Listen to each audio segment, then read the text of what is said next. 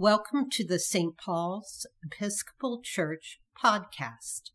Here, we will share our thoughts, voices, and prayers. St. Paul's is a progressive community of faith with ancient roots. You can find out more about St. Paul's at their website, stpauls.dioup.org, or find us on Facebook. If you would like to share your words on this podcast, send us a message. May God's peace be with you today and always.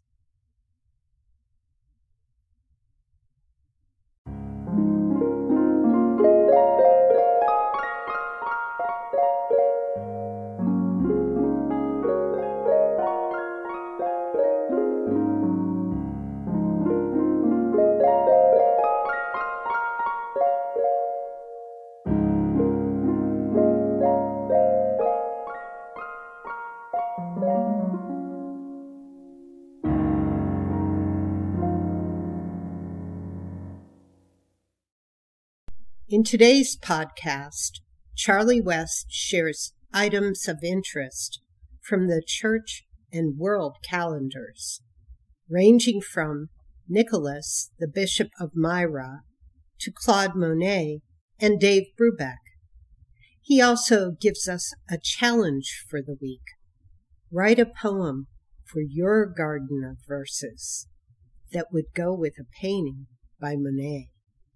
You can read along in Charlie's blog, Words Twice a Week, at wordstwiceaweek.blogspot.com. Words Twice a Week, 1129.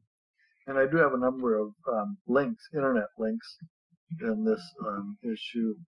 So if you want to follow those, I guess you need to go to wordstwiceaweek.blogspot.com to find them. But here's a few days from church calendar this week. November 30th, St. Andrew, Andrew the Apostle. He was Simon Peter's brother. In Matthew and Mark, he's fishing with Simon when Jesus calls them. In John, he's a disciple of John the Forerunner who recognizes Jesus as the Messiah and goes to tell his brother. Here's the collect for his day. Almighty God, who gave such grace to your apostle Andrew that he readily obeyed the call of your Son Jesus Christ and brought his brother with him, Give us who are called by your holy word grace to follow him without delay, and to bring those near to us into his gracious presence, who lives and reigns with you in the Holy Spirit, one God, now and forever. Amen. Uh, December 3rd, Francis Xavier. He helped found the Society of Jesus, the Jesuits, and was one of their first missionaries to the Far East. December 4th, John of Damascus. December 5th, Clement of Alexandria. December 6th, Nicholas, Bishop of Myra. These guys were church leaders along the way. Wait a minute. Nicholas, Bishop of Myra. That's Santa Claus. Check it out. And then some days from the World and Earth calendar, November 30th, Mary Harris, Mother Jones, died on this day. Anti-war activist and labor organizer died in 1930. An outspoken socialist, she co-founded the Industrial Workers of the World. She said her home was wherever there was a fight. She was denounced in the U.S. Senate as the grandmother of all agitators, but when she was arrested and sentenced to 20 years in prison, the Senate ordered a committee to investigate conditions in the West Virginia coalfields. Uh, Mark Twain was born on this day in 1835, Winston Churchill in 1874. Lucy and Desi got married in 1940. Michael Jackson's Thriller album was released in 1982. And a confession, I never really listened to it. Then Evel Knievel died on November 3rd, 30th in 2007. He started off selling insurance and then went on to motorcycle jumping, cars, buses, rivers, and many other things. According to the Wikipedia piece, seems to have crashed about as much as landed safely. He died of pulmonary disease. December 1, Rosa Parks was arrested for refusing to move to the back of a bus in Montgomery. December 2, Aaron Copland died in 1990 after writing among many other pieces The fanfare for the common man and ballets Billy the Kid, Rodeo, and Appalachian Spring. As to the last, he apparently didn't have a title for it until just before it premiered when Martha Graham suggested Appalachian Spring from a poem by Hart Crane. Actually, the spring in the poem is a spring of water. The piece moves us towards springtime. John Brown was hanged in 1859, first person to be executed for treason in the United States. He was an abolitionist, an intensely religious man who at one point studied for the ministry.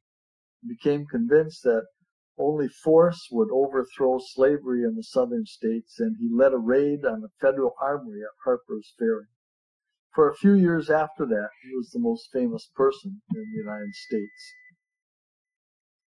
December 3, Robert Louis Stevenson died. He wrote Treasure Island, Child's Garden of Verses, Kidnapped, and the strange case of Dr. Jekyll and Mr. Hyde. That really covers the spectrum, doesn't it? You can hear children reading from a child's garden with accompaniment by Rob Honey and artwork uh, by various artists um, at a link, um, which you would have to go to um, words twice a week.blogspot.com to find. Uh, also on December 3rd, Joseph Conrad was born in 18. December 4th, Walt Disney was born in 1901.